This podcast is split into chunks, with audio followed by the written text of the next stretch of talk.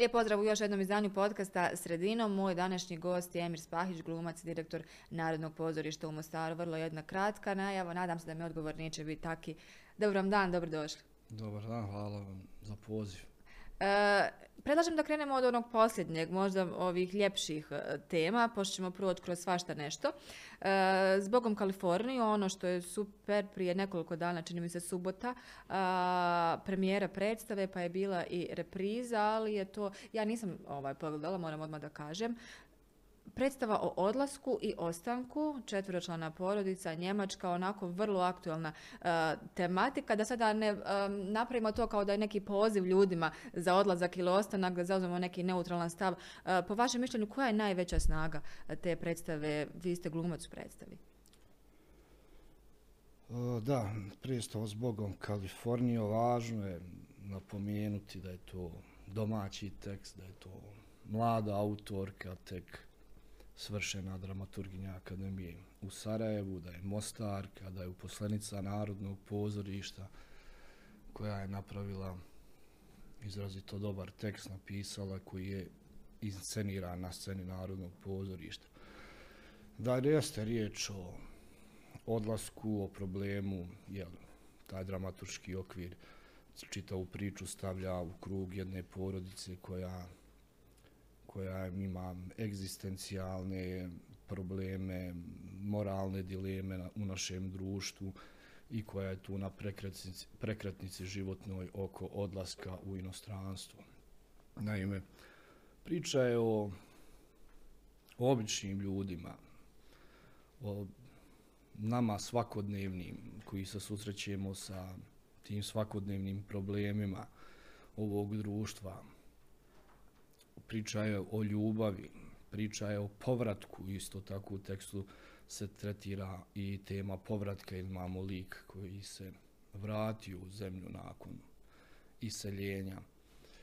Priča je to koja ne afirmiše niti jedno, niti drugo, nego pruža publici mogućnost da dožive predstavu, iščitavaju predstavu svakoj iz svoje perspektive, jel, svako iz svog iskustva i upravo mislim da je najveća snaga te predstave što ostavlja mogućnost, odnosno ne svrstava se niti na jednu, stranu.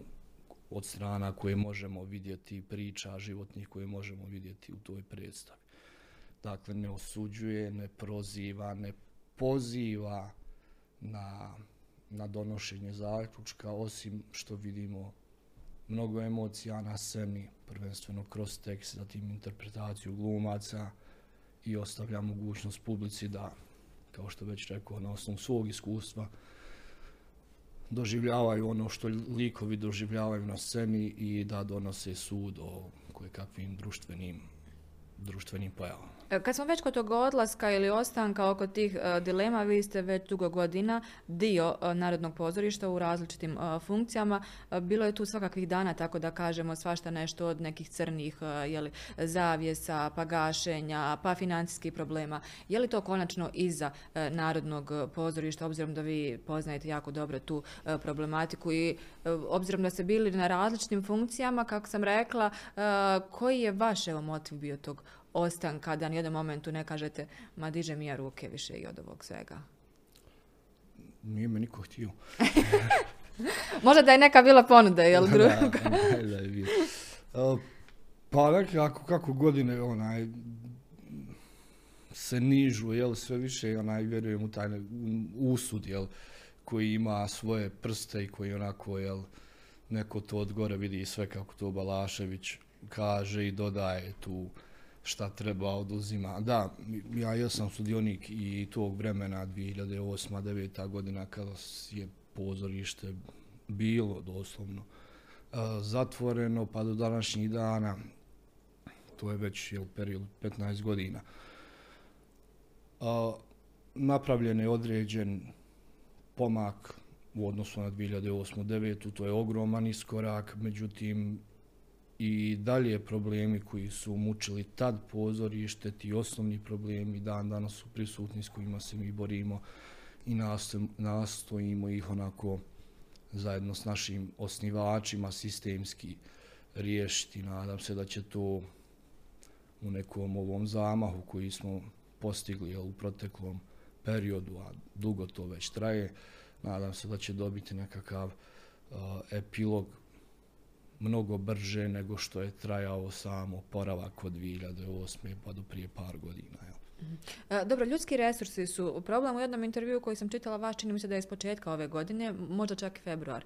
E, ove godine kazali ste jel, da nekako hronično nedostaje ljudi e, pozorištu. Ne samo u Narodnom pozorištu, vidimo da je i sa HNK isti takav slučaj. Oko 50 ljudi, pritome jeli glumaca i ostalih djelatnika, vjerovatno bi trebalo. Kako uopšte izaći onda na kraj s tim izboriti se za više ljudi, više glumaca, više radnika u pozorištu? Jeste li optimistični po tom pitanju? Recimo kako biste mogli imati jedan pod navodnim znacima normalan ansambl.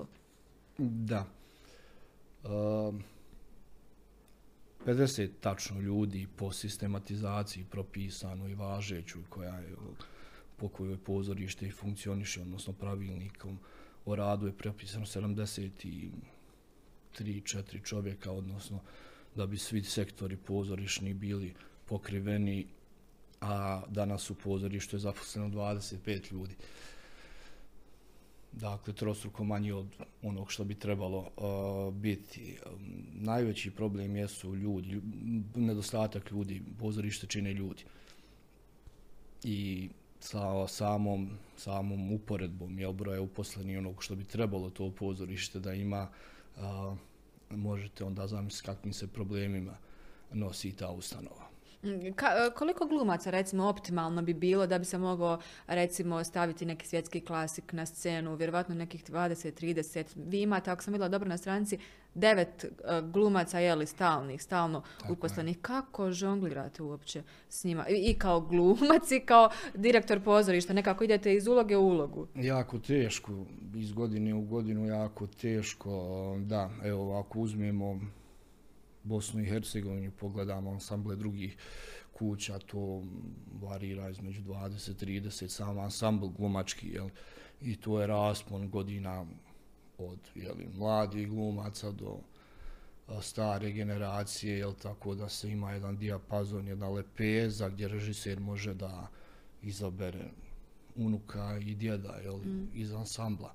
Mi tu mogućnost nemamo, naša repertoarska politika se svela u pronalaženju tekstova koji dobno odgovaraju našem ansamblu, a naš ansambl je, mislim, i više od 35 godina prosjek, jeli, tako da smo mi već ansambl koji je, može se Treba reći, vam znači mladih kadrova. Neophodno, neophodno je upošljavanje ljudi, mladih ljudi sa novim idejama, sa novim energijama, neophodno je rasterećenje određenih jeli, onaj, ljudi koji rade trenutno u pozorištu po 3-4 posla i onda se tu ne može govoriti o kvalitetu ako su ljudi razapeti na različitim poslovima, nisu skoncentrisani na ono za što su sposobljeni da rade, onda je upitno i govoriti o sveukupnom kvalitetu.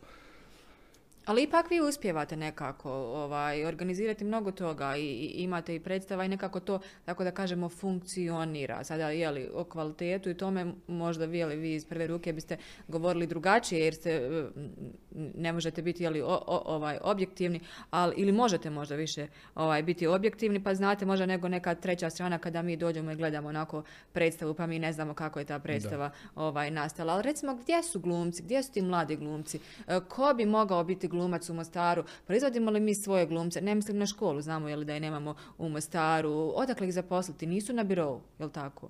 Mm, da, mislim da poslije rata je bio jedan plan da se obnovi taj, taj uh, glumačko, odnosno umjetnički, teatarski, taj bazen iz kojeg će se moći, jeli, diferencirati oni najbolji i, i, i biti zaposleni u našim pozorištima, tako da je bila akademija u Tuzli, akademija i u Mostaru i onda je to vremenom ugašeno, ostala je Sarajevska akademija. Svake godine izađe jeli, 5-6 diplomiranih glumaca i glumica. A, mislim da je to dovoljno da se da sva pozorišta imaju jeli, dovoljan broj novih mladih glumaca koji bi uposlili. Stvari u tome da jednostavno ne postoje sredstva koja će obezbijediti radno mjesto tim mladim ljudima. nema ih na birovu u Mostaru, ima i na birovu iz mjesta koji dolaze, ima i na birovu u Srebrniku, ima i na birovu u Bihaću, ima i na birovu u Tuzli, ima i na birovu u Sarajevu. Jel? Vjerujem da još uvijek ima i na birovu u Mostaru, ako, ili je to već onaj godinama Stvari u tome da jednostavno ta količina novca koju osnivač, odnosno osnivači grad i kanton koji još nisu definisali jel, način kako da se valjano brinu, odnosno sistemski brinu o pozorištu, jednostavno izdvajaju određenu količinu novca koja vremenom onaj postaje sve manje vrijedna, evo vidimo mm. sad inflaciju i onda pozorišta nemaju mogućnost da upošljavaju nove ljude, jednostavno nemaju novca za to. Je li dakle, bolja situacija, je da se napravi jedan sistem, jedan plan koji će podrazumijevati procjenu objektivnu potrebe naših pozorišnih kuća s kojim kadrom moraju minimalno da raspolažu i da se za te ljude obezbijedi, obezbijedi novčana sredstva i da se izvrši upošljavanje novih ljudi. U protivnom, naša pozorišta doslovno biološki izumiru. Mm Dakle, kako neko ode u penziju, imali smo i smrtne slučajeva, niko ne dolazi na njihovo mjesto, tako da za 10-15 godina, možda čak i ranije, ako ne bude novih upošljavanja, ove kuće će prestajati da postoje. Je li šta bolja situacija bolja, pod navodnim znacima, ne znam je li to uopće dobra riječ, od kako imamo gradsko vijeće, obzirom da evo i grad i HNK su osnivači, nismo dugo godina imali gradsko vijeće, pa evo sada već ovaj, imamo. E, je li se nešto tu e, pomjerilo na bolje? Evo recimo nekada su u pitanju upošljavanja, ali možda neke druge stvari kada je u pitanju pozorište. Pa samim tim što sad imamo priliku razgovarati sa odgovornima jer sad se tačno jel, zna ko je odgovoran, ko je zašto zadužen, dok toga nije bilo, uvijek je bio izgovor nemamo gradskog vijeća, nemamo gradskog vijeća, ne možemo ništa, tako dalje.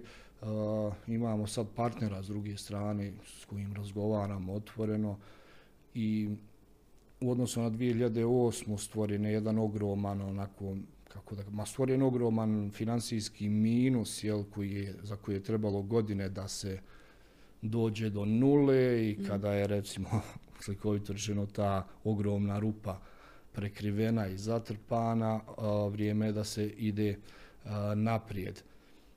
Uložena su velika sredstva u Narodno pozorište u proteklim godinama i pozorište je kvalitetno odgovorilo na njihovu brigu. Međutim, ono što se dešava sad je da smo mi u stvari sad tek na nuli i moramo nastaviti gradnju, a gradnju ne možemo nastaviti onaj niti igrati tržišnu ili bilo koju drugu utakmicu, bar na bosansko-hercegovačkom nebu, da ne govorimo dalje, jel, pozorišnom, bez ljudskih resursa. Jel.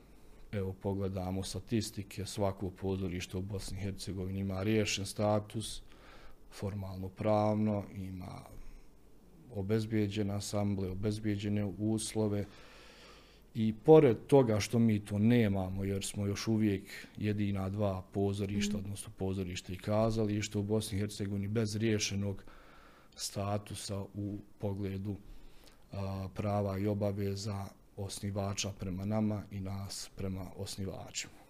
E, možemo li što prepisati od drugih kantona, od Sarajeva, od Zence, od njih, a što bi se moglo primijeniti ovdje kod nas, recimo, kada je u pitanju je, evo, pozorište, ili je opet sve tu ključ financije? Stvar je, stvar je da je u tome da je to još uvijek političko pitanje i da to više nije administrativno pravno rješavanje problema. Jel? Mhm. Stvar je političkog pitanja, dok će to političko pitanje trajati, ne znam. Uglavnom, mi smo tu, borimo se koliko možemo i nadamo se nekoj boljoj budućnosti. Uh je li onda kada na fonu svega toga govorimo e, zapravo otići danas u pozorište u vrijeme inflacije i svega ostalog, iako ne, insinuira, ne insinuiram ovaj, ništa u smislu plaćanja karata, ulaznica i svega jer je to kod vas uvijek isto. Čak imate popuste i za penzionere i studente, ali nekako se čini kao da je luksuz otići danas u pozorište kad vidimo jeli, kolike su cijene i kako ljudi danas ovaj, žive. Je li i vi nekako razmišljate tako, bez obzira što svaki dan borite i radite, imate evo i premijeru i predstavu, ali imate li publiku kojoj to možete ponuditi? Da, slažem se s vama da je svaki trošak u odnosu na osnovne životne potrebe, nepotrebe, odnosno veliki, jel, cijene karata se nisu mijenjale, niti imamo namjeru jel, u ova krizna vremena mijenjati cijenu karata, odnosno povećavati. Pokušavamo pronalaziti načine da olakšamo još više pristup pozorištu. Da pozorište ima svoju stalnu publiku, ali s obzirom da je ovo, a mogu slobodno reći, jel, e, mali grad, mali bazen i prema ispitivanjima samo određen postotak građana jedne zajednice odlazi u pozorište. To u prvih par repriza se iscrpi i onda se marketinški moramo dovijati kako privući ljude koji nisu publika pozorišna nažalost, mnoge vrijednosti su pomjerene u ovom društvu našem, jel, pa samim tim i onako posjete pozorišta nisu nisu mainstreamu, što bi rekli. Jel? Da, kao i mnoge stvari što ste rekli da su pomjerene ovaj, te vrijednosti ovako ili onako, zavisi kako to neko gleda, obzirom ako poredimo jel, mlađe generacije, za njih je to ovaj, sasvim neka druga stvar. Uh, dobro, uh, recite mi, uh, kultura u Mostaru generalno, dakle, ne misleći samo na pozorište, na kazalište, koliko je Mostar uopće ovaj, kulturan, kad govorimo već o tim generacijama i o vrijednostima. Otići na izložbu, promociju knjige, koliko smo, evo, kulturni? Pa mogu s pravom reći da postoji u Mostaru kulturna scena koja je jako šarolika i koja funkcioniše. Pogledamo samo festivale koje imamo u gradu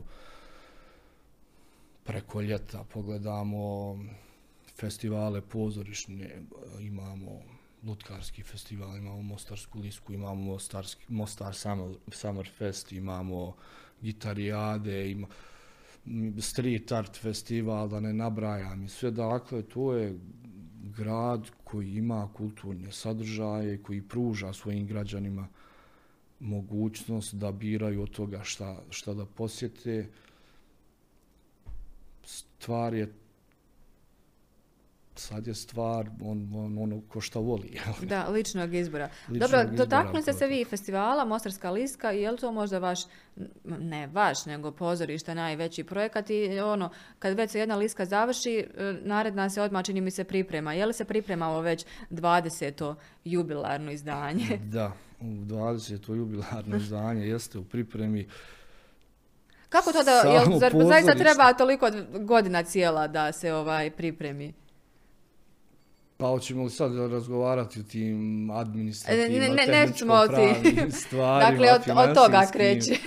financijskim stvarima i tako dalje. Jel? I taj dio u Narodnom pozorištu nije do kraja izdefinisan, tako da... Uh, Stalno neka poteškoća. Pa uvijek se sve vraća na te financije i nažalost, odnosno mora tako biti, jel? I onda treba puno vremena da se to sve pripremi, a kako je kako su ova inflatorna kretanja predvidiva u zadnje vrijeme i kako je novac izgubio vrijednost, treba mnogo više tog novca pronaći da bi se održao kvalitetan festival, tako da se na festivalu doslovno radi od festivala do festivala cijelu godinu. Dobro, ko radi na tom festivalu? Mislim, to je jako obiman posao, vi nemate toliko ljudi. Jesu li to neki vanjski suradnici, jesu li to neki volonteri, pomagači? E, imate 20, 26? ljudi iz pozorišta. uh Dakle, kao one glavne čivije, što bi se reklo. Da. Na čelu sa vama, pretpostavljam? Na čelu sa mnom i mojih predvodnika. Dobro, kako žonglirate između ove dvije uloge kao direktor i kao glumac? Što vam je draže ili možda da pitam što vam je manje stresno, obzirom da obje uloge imaju veliku dozu odgovornosti? Ne žongliram, radim naporno i to je to. Kako balansirate to da preformulišem? Ne Jeste li ujutru direktor, pa ste poslije podne na probi glumac, pa se onda prebacite malo u ovu ulogu? Koja vam je odgovornija? Koja vam vi- više odgovornosti kao direktor, pretpostavljam? Pa naravno, nosi veću odgovornost koja mi je draža, zna se šta sam po lokaciji, jel? I draže mi je na sceni biti. A onda nekako te probe gdje se pobjegne od tih administrativno-pravnih stvari, jel, dođu nekako ko odmor, jel, u toku dana, tako da se nekako čovjek napuni energije na sceni, pa se opet vraća tim Papirima. tim papirima i organizaciji i svemu tome. Za sad se kreće u, u dobrom pravcu i onako sa nadom jel, da, da ćemo napraviti prave stvari u budućem vremenu. Dobro, rekli ste za nekih 10 do 15 godina možda jel neće više ima kod glu, Možda čak i ranije. Dobro, e, to nisu baš optimistične prognoze, ali da se vratimo na razvoj pozorišta, gdje bi se ipak moglo nešto uraditi da se razvije, odnosno kako vi vidite a, pozorište u onom svjetlijem primjeru, da ne bude ovaj, ukoliko se ne bude podmlađivao jeli, ansambl, odnosno ukoliko ne, ne bude se upošljavali novi ljudi. Šta bi bilo ono najidealnije, ajde ne najidealnije, ali najbolje rješenje, prioritetno da, da ne dođe do toga? Uposlenje deset novih mladih glumaca. Koji je to raspon mladih glumaca? Šta to znači mladih? Pa oni koji su mlađi od prosjeka godina koje je trenutno u pozorištu. Dakle, sa akademije odmah. O- odmah, nego šta, nego gdje drugo, nego u pozorište s akademije, jel. Najmanje deset mladih glumaca, to bi bio ansambl od neki, ansambl od nekih 19 ljudi, uposlenje u tehničkom sektoru, administrativnom sektoru, ljudi koji barataju sa novim tehnologijama koji mogu doprinijeti uh, razvoju marketinga, menadžmenta, u kulturi. Ja ne vidim drugog drugog izlaza osim u ljudima, ljudima, ljudima, mladim ljudima, poletnim ljudima, ljudima sa znanjem. Dobro, na preskonferenciji uh, uoči premijere ove predstave zbogom Kaliforniju bili ste optimistični i najavili ste da će svašta jel, do kraja godine, da, u novoj sezoni, pardon, u novoj sezoni, da ste pripremili svašta nešto, odnosno da ćete pripremiti što sve. Uh, da. Sad mi samo recite, nisam svake to rekao. pri- a, dakle, ovaj, u novembru je tamo po tim našim aktima dužnost direktora da donese godišnji plan, Mm. godišnji plan rada, jel? Um, tekući godišnji plan se ostvaruje, jel, zacrtani, a ovo što nam slijedi poslije izbora u državi, to niko ne može da pretpostavi, niti znamo onaj s koga ćemo imati za partnera za razgovor. E, Plan je u suštini jednostavan, pronaći način, a ima ih, prona, pronađeni način, nego samo onaj potaknuti ljude koji su odgovorni, odnosno koji su vlastodržci i koji su osnivači, to jest vlasnici pozorišta da poštuju uh, slovo zakona koji su na kraju krajeva oni sami donijeli. Jel? Dobro, Da se počne primjenjivati zakon o pozorišnoj kazališnoj umjetnosti u našem kantonu i sa samim tim proizilaze rješenja tih krucijalnih, odnosno osnovnih krucijalnih problema. koliko će to na kraju uspjeti? Poslije izbora, eto, možda će biti neka naznaka koga ćete imati sa druge strane kada su u pitanju, što vi kažete, su- sugovornici. Jer kad O- budemo znali ko je s druge strane, onda ćemo prilagoditi strategiju ubjeđivanja. Dakle, poslije vam- drugog ovaj, oktobra je. I šta ću vam više moći reći o tome. I onda ćemo znati. Dobro, a koje predstave sada imate u planu? Uh, evo, tek smo izašli sa, sa premijerom. Pa zavisno od... ma, Zavisno od drugog oktobra, jel? I to. Da, da, da, da, jasno, jasno, da li ćemo doći do toga da stežemo kaiš ili ćemo imati određenog prostora. A, od mnogo faktora zavisi šta će se raditi. Da li ćemo imati mogućnosti raditi veliku pro- produkciju, ansambl predstavu sa, sa ne znam, možda i koprodukcijom za drugim pozorištima iz države ili ćemo a, se okrenuti okrenuti ponovo maloj sceni Mhm. studio 64 što je izglednije izglednije u ovom trenutku da jer mala scena ne radi od kako je pandemija jel, Mhm. bila, manji je prostor, tako da smo sve preselili na veliku scenu radi razmaka. Dakle, treba ponovo pokrenuti a, malu scenu i o tome razgovaramo ovih dana gdje bi trebali fokusirati se na premijerno izvođenje par tekstova je u pitanju na maloj sceni. Mislim da je to izgledno do nove godine, a period od januara do aprila je nekako rezervisan za produkciju komedije koja bi učestvovala na 20. listci. Latin festival Liska, ali to je već daleko, a i nije daleko, ali se mora ozbiljno uh, ozbiljno pratiti situacija na terenu i prilagođavati jel, svakodnevnim Da, mi pravimo evo pošalice na taj ovaj, račun zaista i ok, ne možete jeli uvijek ni na ozbiljan način u suštini ovaj, da pristupate tome što vam kulture, što vam predstave i sve ovaj, zavise od neke politike tamo što ne bi trebalo biti. U svakom slučaju želim vam puno sreće i posle 2. oktobra da imate dobrog sagovornika sa druge strane, ovaj, da budete zadovoljni ovaj, s tim i naravno da imamo puno više predstava, produkcija i vaših jeli, ovaj, domaćih i koprodukcija i da imate puno više mladih ovaj, glumaca, ali evo, kao što ste kazali, to ne zavisi od vas nego od vlade i grada koji su osnivači. Tako je. Ja se nadam, hvala vam lijepim željama.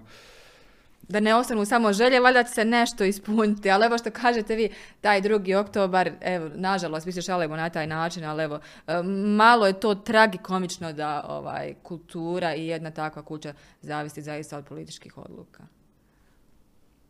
Pa na kraju krajeva sve zavisi od političkih odluka, samim tim nije ni kultura izuzeta. To je nešto komplikovanije u našem kantonu jer je kultura na nivou kantona jel, a, jer je nadležnost ka- kantona je u kulturi ili obratno. Kako? Kultura je u nadležnosti kantonalnih vlasti. Uglavnom znamo da je sve u njihovim rukama. Tako, tako je, pa je nešto tu komplikovanija situacija nego što je u ostalim kantonima, ali kad se nađe ta politička volja, to se riješi vrlo, vrlo brzo. Niko nema u ovom periodu volje da se bavi sada jel, bilo kakvim problemima, osim njihovih problema predizborne kampanje, tako da ćemo morati sačekati taj drugi oktobar i dok se još ne snađu napasti. Jeste, jeste, jeste. I neka nova premijera uh, ovaj, na nekoj novoj sceni, možda sa nekim novim ljudima. Hvala vam još jednom. Uh, Emir Spahić bio je naš gost ove sedmice. Vidimo se naredne.